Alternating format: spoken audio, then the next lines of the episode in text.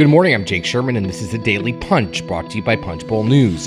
It is Thursday, August 26, 2021. Let's get into the mix. Here are your Washington headlines for the day. Number one, five questions with Pramila Jayapal, the chair of the Progressive Caucus. Biden's $3.5 trillion bill will be assembled in the House. We have a first look at the schedule. And number three, Martin Luther King III speaks about voting rights. Let's get into the mix. Number one, this is a new feature that we have in Punchbowl News called Five Questions With. Last week, we had Josh Gottheimer, the top moderate, who held up a ton of Joe Biden's agenda this week uh, because he wanted a vote on infrastructure before the budget. This week, we have Pramila Jayapal, the Washington State Democrat, who is the chair of the Progressive Caucus. She is going to be absolutely key. You know, our modicum is power, people, politics. She has power, she has people, and her politics are. Um, are are extraordinarily interesting.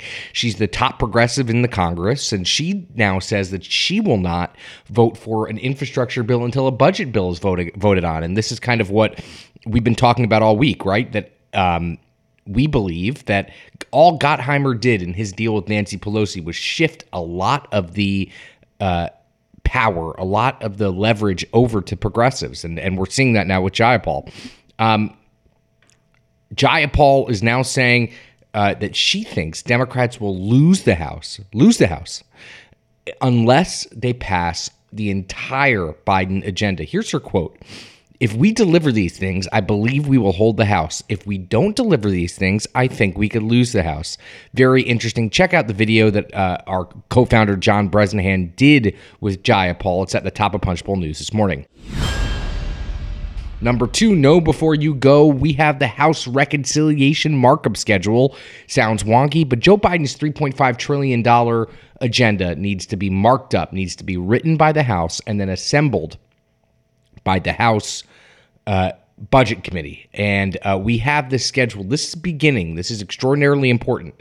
This is beginning on September 2nd in the House of Representatives with the House Natural Resources and Oversight Committee and goes all the way until September 14th. So those 12 days Congress is going to be, the House is going to be marking up this entire agenda. A few things to point out here. Uh, yesterday, we sent out a special edition to Punchbowl News Premium members about Nancy Pelosi's goal of um, uh, she wants to write the Biden agenda bill, the $3.5 trillion bill, with the Senate. Why is that important? The Senate has extraordinarily antiquated rules when it comes to reconciliation, the 50 vote threshold um, by which you could pass a reconciliation bill. You have to basically uh, have pass a bunch of tests dealing with budgetary impact. It can only be included if there is direct budgetary impact. Now, why is that important? Because Democrats have been have been uh, interested for years in reforming immigration laws, and they've not been able to do it because of the 60 vote threshold in the Senate. They think they think they could do it on reconciliation, but that's going to be extraordinarily difficult with those reconciliation rules. So that's something we're watching. Number two, something else we're watching is taxes. Um, we anticipate tax increases, business tax increases, individual, perhaps individual tax increases. I think a little bit less likely, but corporate tax increases for sure. Uh, in the next in this in this next package, uh, the Ways and Means Committee is going to be considering that. And, and yesterday, Nancy Pelosi said it's her uh, goal, it's her intent to pay for this entire bill, to have the entire bill budgetarily offset, and it just depends how much how much they could raise taxes and how much people are uh, comfortable with raising taxes. So that's going to be something we pay a lot of attention to over the next couple weeks. And number three, voting rights. 58 years later, Martin Luther King III is uh, marching for voting rights in D.C. Uh, big march this weekend in Washington uh, on voting rights. Uh, Martin Luther King III will be joined by Al Sharpton, Alejandro Chavez, grandson of Cesar Chavez, and a bunch of uh, uh, senior civil rights leaders in D.C. Uh, something that we interviewed Martin Luther King III yesterday, and he was very, very.